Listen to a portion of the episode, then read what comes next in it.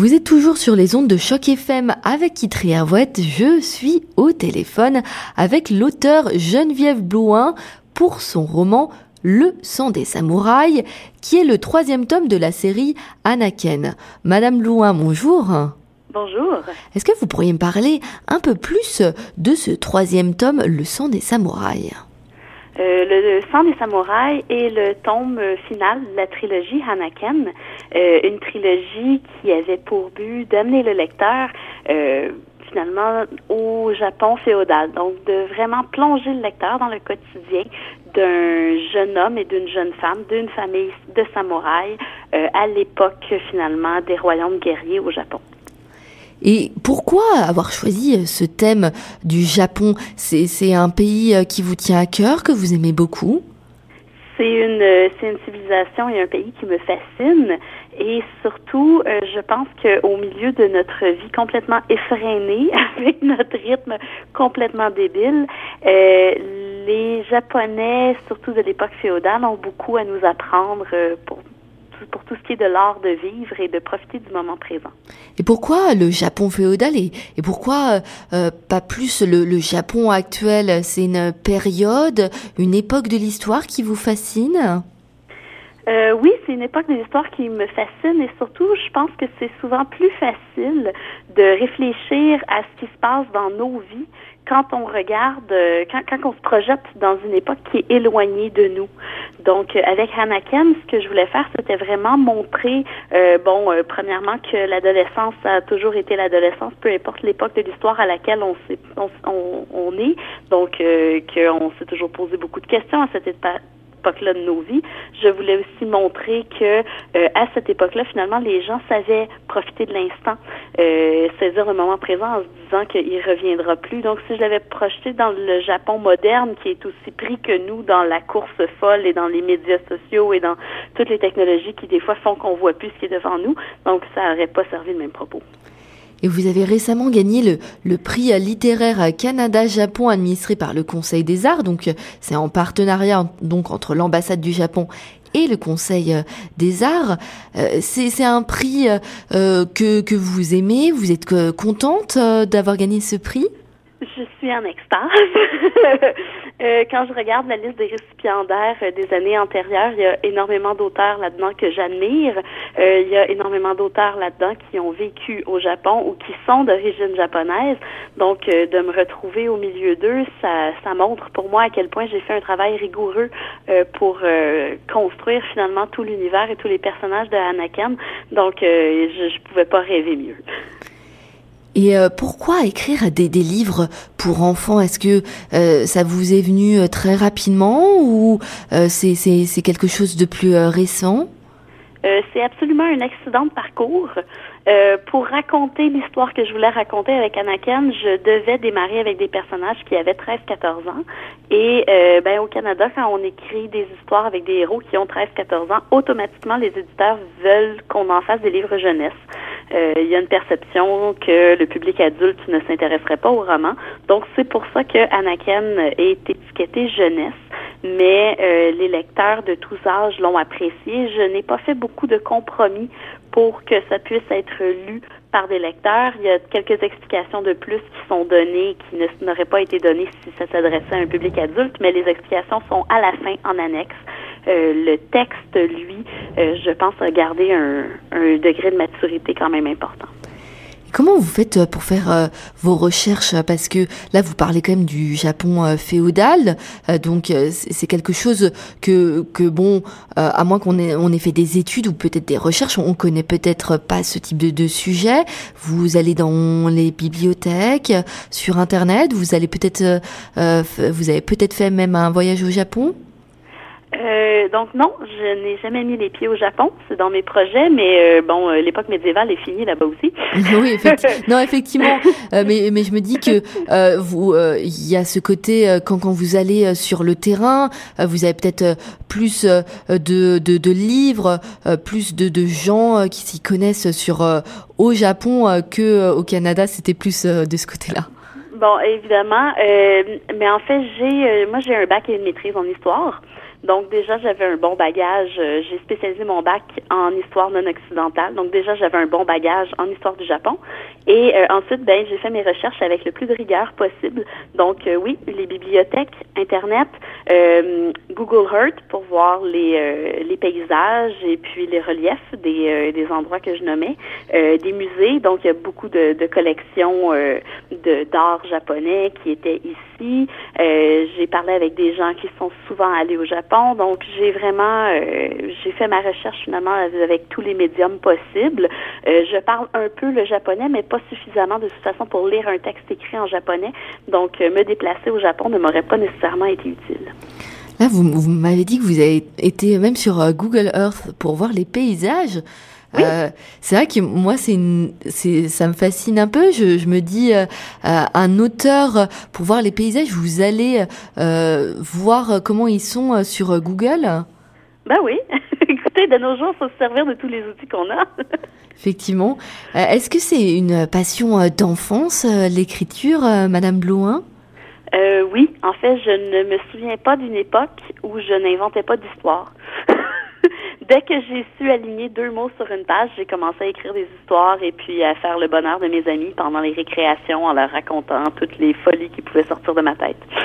et comment et combien de temps vous vous mettez pour écrire ce livre? Par exemple, les, les trois tomes, euh, vous les avez écrits euh, tous d'une traite et après ils ont été publiés euh, de façon séparée. Vous les avez vraiment écrits séparément? Je les ai vraiment. En fait, j'ai écrit le premier séparément sans savoir si nécessairement il y aurait une suite. Euh, mon éditeur a beaucoup aimé ce que j'avais fait, m'a dit bon ben on veut savoir ce qui se passe ensuite. Donc j'ai planifié les tomes 2 et 3 euh, d'un seul coup, mais je les ai écrits euh, séparément. Il y a environ un an entre la fin du, de l'écriture du deuxième tome et la fin de l'écriture du troisième tome. Et vous mettez combien de temps pour écrire un tome? Euh, pour écrire un tome, je mets à peu près six mois, mais ça, c'est après que toutes les recherches aient été faites. En fait, c'est, c'est un peu difficile à dire parce qu'à l'époque, je travaillais à temps plein, donc en même temps que j'écrivais, euh, je mettrais peut-être un peu moins de temps aujourd'hui, mais je dirais que six mois reste une bonne mesure, sauf que avant ça, j'ai au moins un six mois de recherche et de planification de fait. Ah oui, c'est beaucoup, six mois de... Ah, effectivement. Est-ce que vous avez euh, euh, d'autres euh, livres en préparation, que ce soit pour adultes ou, ou plutôt pour la jeunesse? Je suis en train de travailler sur un roman policier qui va s'adresser aux adultes et qui utilise un personnage qui est d'origine japonaise. Donc là, je fais le saut au Japon actuel. Donc j'ai un de mes personnages qui vient du Japon actuel et je me sers d'elle beaucoup pour montrer un peu un regard extérieur sur nous, sur notre culture, donc à travers l'intrigue policière.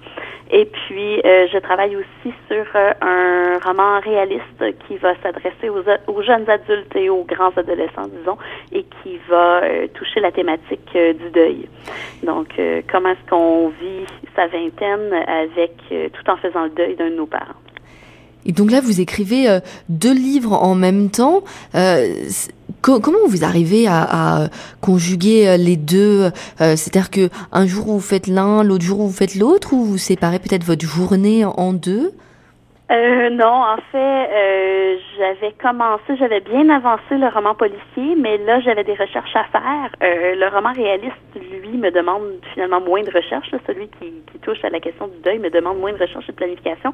Donc, j'ai décidé de me mettre à écrire ce roman-là euh, pendant que je terminais mes recherches pour le roman policier. Et là, ben, un coup sur ma lancée, je vais finir donc euh, le roman qui touche au deuil, puis je vais revenir au roman policier, policier ensuite. J'ai de la difficulté à alterner entre deux projets de manière très rapprochée parce que bon, le temps de se mettre euh, dans l'ambiance, dans la bonne attitude mentale pour travailler un, une histoire, je pourrais pas faire le matin sur un et l'après-midi sur l'autre. Je sais qu'il y a des auteurs qui y arrivent, mais moi je ne fonctionne pas comme ça. Et vous m'avez dit que vous travailliez avant à plein temps. Maintenant, vous travaillez à mi-temps et vous écrivez ou comment euh, se compose, par exemple, euh, votre journée, une journée euh, type de la journée type de Geneviève Blouin. je vais vous parler plutôt de ma semaine type. Alors, ma semaine type, je dirais que du samedi au mardi, je suis maman. J'ai une petite fille de deux ans et demi qui me demande vraiment tout mon temps. Donc, euh, je vais envoyer des courriels ou euh, retravailler euh, des, des, petits des petits passages ou faire un petit peu de recherche pendant que que ma fille dort ou en soirée. puis mercredi, jeudi, vendredi, elle est en garderie. Donc là, j'ai ma journée complète pour écrire. Alors, j'envoie ma fille à la garderie. Je prends le temps de, de boire un café, de prendre le déjeuner en paix, ce qui est très rare dans ma vie de maman. Et ensuite, je me mets au travail. Donc, je, je me, lance directement dans l'écriture. Idéalement, j'écris tout l'avant-midi sans faire de pause. Vers l'heure du dîner, je m'arrête, je prends le temps de m'entraîner, je mange, puis je me remets au boulot euh, jusqu'à temps que mon mari et ma fille arrivent euh, en fin de journée. Et euh, est-ce que vous, vivez de votre métier ou est-ce que c'est encore très aléatoire? C'est pas aléatoire au sens où je fais le même revenu à peu près depuis trois ans, mais euh, ce revenu se situe autour de 5 000 dollars par an. Donc euh, non, je ne vis pas de, de ma plume pour l'instant. Pour l'instant, j'arrive à payer ma part de l'épicerie avec ce que je gagne comme écrivain. Déjà, c'est, c'est un bon succès, mais non, euh, mon, mon conjoint m'appuie. Donc, et puis pour d'un point de vue conciliation travail-famille, ça, ça, fait beaucoup de bien à tout le monde que je puisse m'occuper de ma fille deux, deux jours par semaine plus la fin de semaine. Donc, pour le moment, c'est ça l'arrangement financier. On ça ne pourra pas durer toujours, donc on espère qu'éventuellement, je vais être capable de gagner euh, un meilleur revenu de façon euh, de façon, euh, voyons, de façon stable, mais pour l'instant, c'est ça l'arrangement. Et est-ce que vous arrivez à, à, bien être concentré quand vous écrivez? Parce que je sais qu'avec les technologies actuelles, il y, a, y, a, beaucoup de gens, ils restent connectés aux réseaux sociaux ou à la radio, la télé. Et il y en a d'autres qui préfèrent vraiment se, se couper, être euh, dans un espèce de, de carcan, histoire de, de, bien être concentré. Vous, qu'est-ce que qu'est-ce que vous préférez? Euh, j'aime avoir, euh, j'ai besoin d'avoir Internet accessible. Euh, idéalement, les réseaux sociaux, Facebook, tout ça, je les éteins pendant que j'écris. Euh, je garde tout simplement une fenêtre pour bon mes courriels parce que habituellement c'est là que les messages importants vont entrer. mais non, je, je je regarde pas les autres réseaux sociaux pendant que j'écris. Par contre, comme j'ai souvent besoin de vérifier des détails en cours d'écriture, ben donc j'aime ça avoir Internet accessible. Je connais des gens qui coupent complètement l'accès Internet de leur portable d'écriture, mais pas moi. J'ai besoin quand même de garder un lien avec le monde. Vous avez euh, euh, participé récemment à un collectif euh, L'amour au cœur de la vie. C'est 15 auteurs qui ont écrit 15 textes sur l'amour. pourquoi avoir participé à ce collectif? Ah, c'était c'était une invitation à l'invitation d'une amie, Valérie Harvey, qui dirige le collectif, et surtout c'était pour sortir de ma zone de confort. J'écris dans tous les genres, j'essaie de de me mettre au défi, d'essayer de toucher à tous les types d'écriture. Je pense que c'est bon pour mon développement en tant qu'auteur. Donc, euh, quand elle m'a dit, OK, on écrit euh, une histoire d'amour, j'ai fait, à quoi? Une histoire d'amour? Moi, j'écris des histoires où d'habitude les gens s'entretuent. Donc, euh, c'était, c'était un, un défi que j'avais envie de relever et puis je pense que je m'en suis bien tirée. Et moi, j'ai là, vous venez juste de dire, vous écrivez des histoires où les gens s'entretuent. Ça, ça, ça, vous vient d'où à chaque fois l'inspiration sur sur vos histoires? Euh, Je travaille à partir de la notion de conflit. J'aime quand, euh, au cœur de mes récits, il y a toujours un conflit. Des fois, c'est un conflit donc entre entre deux camps, entre deux personnes. Ça peut être un conflit armé, une guerre, ou ça peut être tout simplement un conflit euh, psychologique, un dilemme moral. Mais euh, c'est souvent cette notion de conflit là qui va m'inspirer parce que en tant qu'écrivain, ben là, je me retrouve à devoir imaginer les deux côtés de la médaille, essayer de voir les choses sous tous les angles. Donc, je trouve que c'est très, très, très inspirant. Merci euh, beaucoup euh, Geneviève Blouin. Euh, vous avez écrit le roman et publié Le sang des samouraïs, qui est le troisième tome de la série Anaken. Merci beaucoup de m'avoir accordé cette entrevue. Merci à vous. Vous êtes toujours sur Choc FM 105.1 avec